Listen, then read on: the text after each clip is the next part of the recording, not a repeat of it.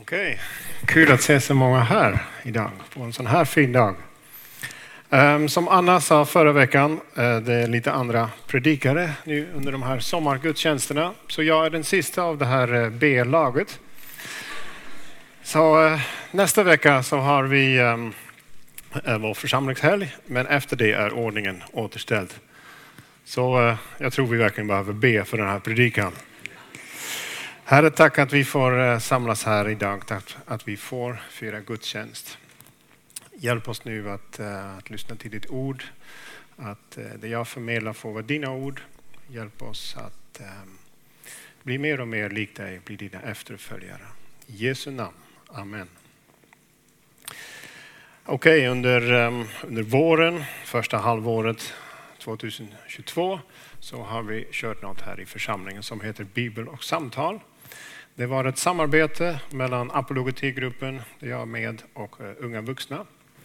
Och eh, det övergripande temat som vi pratade om där, det var hur är man lärjunge i vardagen? Och ehm, där pratade vi om olika ämnen, delämnen. En av dem var, jag ser egentligen inga fördelar med att vara kristen. Ett, eh, ett påstående, kanske lite konfronterande för vissa, men jag har fått höra det här påståendet eh, av eh, personer runt omkring mig. Vissa av dem var inte kristna, men vissa av dem var det. Så ehm, ja, man kan också göra om det till en fråga såklart. Eh, vad är det för, vad är det för fördelar med att vara kristen? Fråga eller påstående, det spelar inte så stor roll. Jag tror det är en, en uppriktig fråga som eh, många kanske brottas med. Och eh, ja, rent statistiskt så borde det finnas åtminstone ett antal här som brottas med den här frågan.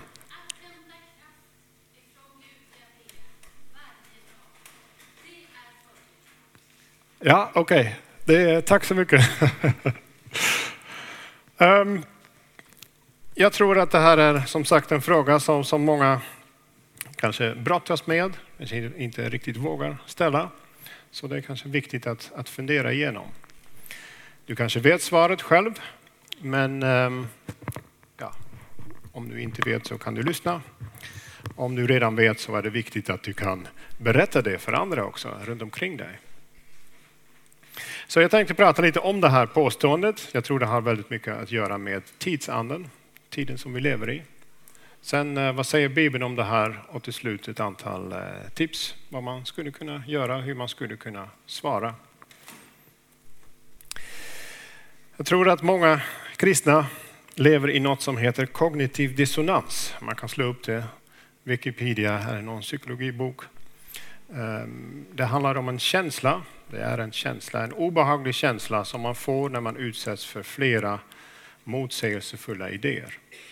Så en obehaglig känsla som man får när man utsätts för flera motsägelsefulla idéer. Och man kan jämföra det med, eller illustrera det med två kanoter.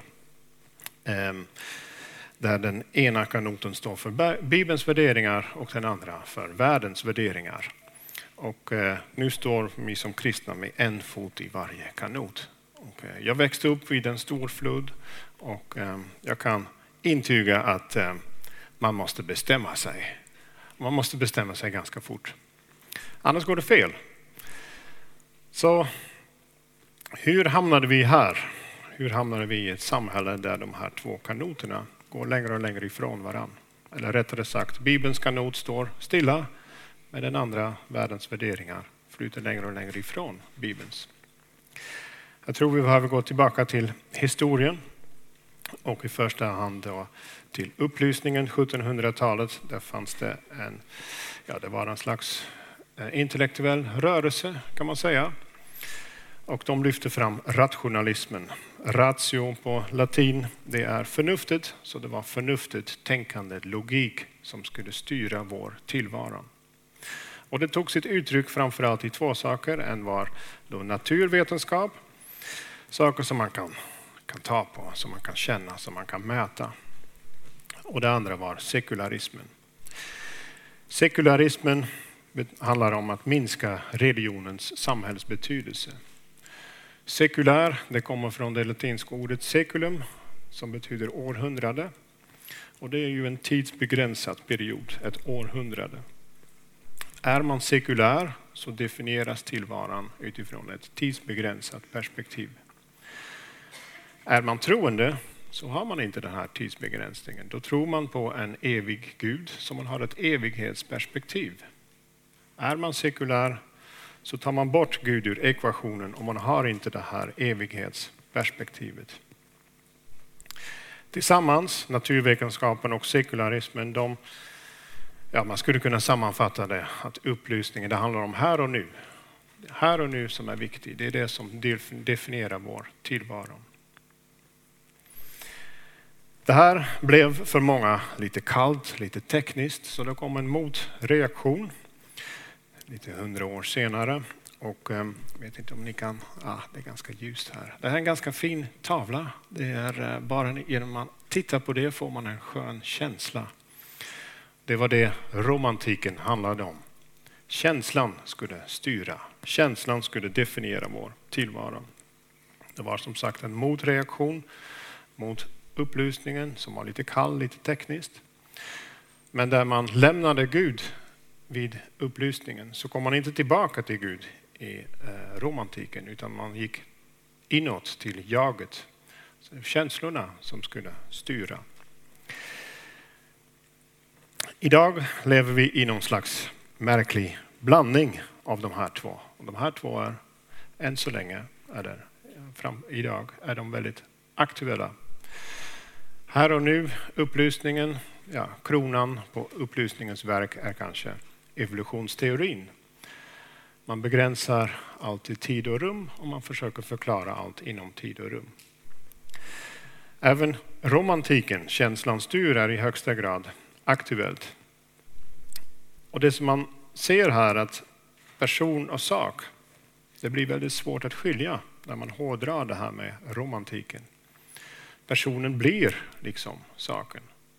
Man pratar inte om känslor längre utan om läggning. Och ehm, ja, i mina ögon börjar det bli lite, få lite absurda former när till och med kön blir som en känsla. Men okej, okay, det här är samhället som vi lever i och kombinerar man de här, romantiken, känslans tur, upplysningen här och nu. Om man sen dessutom har fullt upp med allt möjligt, jobb och Youtube och vad det nu kan vara, ja då är det ju inte så märkligt att man får den här frågan, ja, men vad är det egentligen för fördelar att vara kristen? Så okej, okay. om du är kristen och man får man brottas med det här eller man får den här frågan av andra, hur skulle man kunna reagera? Ja, jag tänkte visa något som jag tror hur vi ofta reagerar. Ehm, säger någon att ja, jag ser inte fördelarna, alltså rent instinktivt vill man ju lyfta fram fördelarna. Så man försöker rabbla de här fördelarna och man vill inte prata om nackdelarna. Det är man helst tyst om. Så man är tyst om en massa saker. Till exempel jobbiga saker som krockar med dagens tidsande. Hur ser Bibeln på äktenskap, på det ofödda livet, synd och helgelse i allmänhet? Det är vi som församling, inklusive jag, vi är helst tysta om det. Vad är det som är kvar? Jesus finns här för att hjälpa oss. Det är det vi framförallt framför. Och eh, det är inget fel med det, det stämmer. Men det är bara en halv sanning. Jesus är ju framförallt här för att rädda oss. Det här är min analys den är kanske lite provocerande, jag vet inte. Men jag var inte den enda som kom på det här. Det är några som har gått före. Och en av dem som har gått före, han heter Dietrich Bonhoeffer. Han levde för ungefär hundra år sedan. Och eh, han kallade det här, ja, Jesus finns här för att hjälpa dig, ett slags utarmat evangelium. Han kallade det för den billiga nåden. Han skrev en bok om det. Efterföljelse heter det. Och jag tänkte läsa ett kort stycke om den här boken så att ni förstår vad han menar med billig nåd. Här ser ni en bild på honom. Han levde fram till 1945. Billig nåd är vår kyrkas dödsfiende. Idag gäller vår kamp den billiga nåden. Billig nåd betyder nåd som gottköpsvara. Bortslumpat förlåtelse, bortslumpat tröst. Sakrament till nedsatta priser. Nåd som kyrkans outtömliga förrådskammare varifrån den öses ut tanklöst och gränslöst med ledfärdiga händer. En nåd utan pris, utan kostnad. Billig nåd är detsamma som en predikan om förlåtelse utan omvändelse. Dop utan församlingstukt. Nattvard utan syndabekännelse, absolution utan bikt. Billig nåd är nåd utan efterföljelse. Nåd utan korset, nåd utan den levande Jesus Kristus, han som blev människa. Så han hade en ganska skarp blick på läget i kyrkan som helhet. Och efter det har vi gått in i en period där väldigt många har lämnat kyrkan. Efterföljelse är alltså nyckelordet och Jesus pratar också ganska mycket om efterföljelse. Bland annat Matteus 16 från 24. Jesus sa till sina lärjungar, om någon vill följa mig ska han förneka sig själv och ta sitt kors på sig och följa mig. Den som vill bevara sitt liv ska mista det. Men den som mister sitt liv för min skull, han ska vinna det. Ty vad hjälper det en människa om hon vinner hela världen men tar skada till sin själ? Eller vad kan en människa ge i utbyte mot sin själ? Människosonen ska komma i sin faders härlighet med sina änglar och då ska han löna var och en efter hans gärningar. Så om man låter det här eh, sjunka in lite, vad Jesus nu egentligen säger här, då inser man att Jesus står såklart med båda fötterna i den här kanoten med bibliska värderingar. Ehm, känslan styr? Ja, inte riktigt. Han ska förneka sig själv och ta sitt kors på sig och följa mig.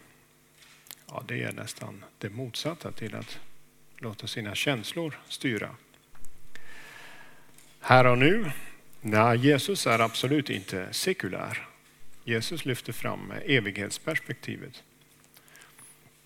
Han menar då att, ja, och det han säger, den som mister sitt liv för min skull, han skall vinna det. Skall, alltså framtid. Så Jesus listar, listar inte en hel del ja, fördelar, utan han pekar på evigheten. Det är där vi får vår stora fördel, så att säga. Det betyder ju inte att, att, att eh, Jesus inte finns här och nu för oss. Alltså, jag skulle kunna ge ett vittnesbörd om vad Jesus har gjort för mig igår eller idag. Och det finns säkert många här i kyrkan som kan göra likadant. Men jag tror att Jesus pekar på en, en prioritering här. Först och främst handlar det om att, att följa honom, att mista ditt liv. Det handlar inte om fördelar som du kan få ut här och nu, utan det handlar om att följa honom. Det blir inget tråkigt liv kan jag, kan jag intyga. Jag läste en, en artikel om Sveriges mest attraktiva arbetsgivare Google och Apple är såklart väldigt eh, högt rankade. Multinationella företag där man kan göra en skillnad, som man säger. Men tänk att få leva och jobba för, för Gud. Det är eh, betydligt större än ett multinationellt företag. Okej, okay. att bli en efterföljare, det som handlar om vad, vad säger Bibeln egentligen? Om man läser hela Bibeln om efterföljare och försöka sammanfatta det. Hur skulle det se ut? Jag tror man kommer fram till tre övertygelser som sen leder då till, till att bli efterföljare. För det första en övertygelse om att Gud finns. Ehm, långt ifrån alla har det idag. Det leder till en viss moral. Gud föder en moral. Sen en övertygelse om att alla är syndare. Vilket leder till en syndanöd för för alla personligen. Framförallt för mig själv. En övertygelse om att det finns nåd för alla, vilket då leder till frälsning. Frälsning betyder räddning eller befrielse. Från vad? Ja, från den här syndanöden. Och det leder då till ett liv i efterföljelse. Inte för att man måste, utan för att man vill. Och um, läser man det så här så ser man att, att nåd, det är ju ingen, ingen bonus eller en, en, en fördel, det är snarare en nödvändighet. Man kan spetsa till det och säga att det är ingen fördel att vara kristen, det är en nödvändighet. Ja, tack. Bra med lite feedback. Om man ser den här, det här diagrammet så inser man också att nästan allt krockar med tidsanden. Eh, en övertygelse om att Gud finns, ja, vi har ju kommit längre nu. Vetenskapen har ju bevisat att Gud inte finns. En övertygelse om att alla är syndare? Ja, absolut inte. Människor är ju goda i grunden. Ett liv i efterföljelse? Nej tack. Jag vill ha många efterföljare på Instagram, TikTok eller vad det nu kan vara. Jag ska inte följa efter någon annan. Definitivt inte någon som kallar sig Gud. Så det är kanske bara trean som är någorlunda enkelt att förklara. Men om vi bara fokuserar på trean så hamnar vi på det här med billig dåd som Bonhoeffer förklarade. Så vi måste förklara helheten. Och ehm, ja, det går ju såklart för långt att, att, att förklara allt idag. Ehm, fyran tänkte jag hoppa över. Ni får lyssna på alla bibelsamtal, träffar som vi har haft. Trean tror jag att vi är ganska bra på redan idag. Så jag tänkte prata lite om ettan och tvåan som avslutning. Så en övertygelse om att Gud finns. Ja, läser man Bibeln så är det ganska intressant att eh, Bibeln har en ganska avslappnad attityd. Det står inga tydliga ja, alltså Guds bevis så som samhället idag skulle vilja se det. Utan eh, Bibeln säger helt enkelt att nej men alla vet ju egentligen. I grunden vet ju alla att det finns något. Och eh, ja, i alla fall i samtal jag har med människor runt omkring mig tror jag att det stämmer. Eh, visst, det finns ateister och de får väldigt mycket utrymme i media. Men pratar man med folk runt omkring så är det nästan alla tror på något. Tyvärr har det här också um, um, ja, kanske påverkat församlingen. Men Bibeln säger, um, här har ni några, några verser som ni kan referera till. Bibeln säger att Nej, men ingen har en ursäkt. Alla vet egentligen. Pratar man med folk runt omkring som kanske inte är troende, ja, så läser de ju inte, inte Bibeln. De kanske är intresserade av något annat.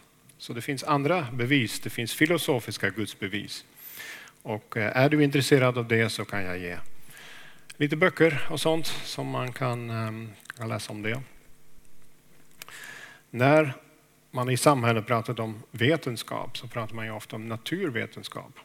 Men den är ju begränsad till tid och rum så man kommer varken bevisa att Gud finns eller att Gud inte finns. Men filosofiska gudsbevis är ju en helt annan gren av vetenskapen. Man kan ställa frågor istället för att vi som kristna alltid hamnar i en försvarsställning. Ja, inget hindrar ju dig att ställa frågor själv. Så um, en som jag lärde mig från Mats Selander. Ställ frågan, vilken Gud är det du inte tror på? Många brottas ju med en felaktig gudsbild. Det är den gudsbilden de inte gillar. Var kommer din moral ifrån? Vi kristna vi tror ju att vår moral formas av den helige Ande som arbetar i våra hjärtan. Vi läser Bibeln. Men om man varken är troende eller läser Bibeln så har man ju fortfarande moral. Alla har det. Var kommer den ifrån? Bibeln säger väldigt intressanta saker om det. Vad betyder frihet för dig? Um, många ser ju kristna som ett gäng som ska följa massa regler. Men ingen vill vara helt fri från regler. Det skulle bli total kaos. Så jag tror inte att kristen, att vara kristen handlar om att följa regler. Men även om det skulle vara så, ja, Alla har regler som de vill följa. Det är bara att källan är olika. Och till sist ditt eget vittnesbörd. Var stolt över att du är kristen. Ha ditt vittnesbörd redo så att du kan berätta för vem som helst och när som helst. Okej, okay, till sist. Ehm, övertygelse om att alla är syndare.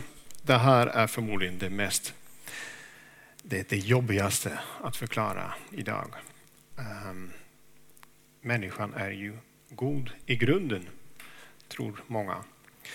Ehm, det är bara att vissa hamnar snett och de, de blir kriminella till exempel. Men i grunden är alla ju bra människor. Ja, det här tänket har också Eh, kommit in i församlingen. Eh, många präster och pastorer hör man säga att ja, men, ehm, alla är vi Guds barn. Och det låter ju väldigt fint och kärleksfullt och inkluderande. Men tyvärr eh, stämmer det inte. Bibeln säger något annat. Johannes första kapitel säger till alla de som tror gav han rätt att bli Guds barn. Så man är inte ett Guds barn från, från födseln. Man är ett Guds barn när man är född i anden, andligt född, på nytt född som Bibeln säger.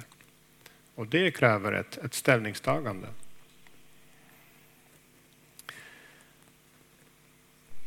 Här finns det några bibelverser som du kan slå upp som um, handlar om det här med att alla är syndare och det handlar om vår natur. Det är vår natur som är fel. Och det är ett så pass stort fel att vi inte kan lösa det själv utan behöver Jesus. Läs Romarbrevet 1-6, då går Paulus igenom det på ett systematiskt sätt. Annan läsning som kan vara intressant är en bok av Olof Edsinger, Domen, evangeliets bortglömda dimension. Um, han berättar det på ett väldigt ödmjukt men ändå väldigt tydligt sätt. Så jag kan rekommendera det. Jag har själv växt upp med Heidelberg-katekesen. Ehm, på ett systematiskt sätt går man igenom vad är det vi tror egentligen och varför. Även den här frågan går man igenom där. Frågor man kan ställa till människor omkring. Ja, om människan är så god, hur förklarar du? Och sen kan du dra till med något hemskt som någon har gjort. Varifrån kommer din moral? Det kan man även prata om här. Romarbrevet 2 berättar att alla har en inbyggd Guds längtan, men även en inbyggd moral.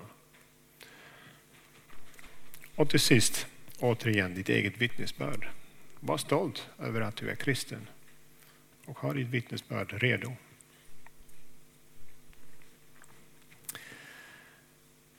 Jag tänkte sluta här. Så det här påståendet, jag ser inga fördelar med att vara kristen. Jag har försökt analysera lite, var kommer det ifrån? Eh, att det egentligen inte är så konstigt i dagens samhälle att man, eh, att man ställer sig den här frågan. Och sen vad Bibeln säger om det och vad man skulle kunna svara.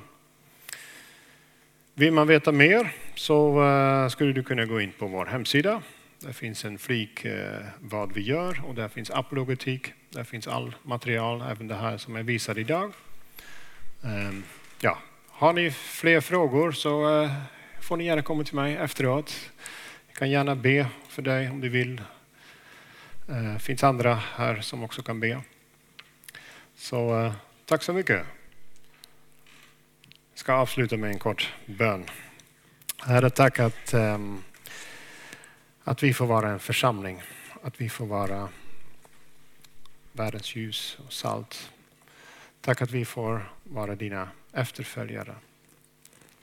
Hjälp oss att, ehm, att verkligen vara det för andra runt omkring när vi går till, ehm, till våra vardagssysslor imorgon.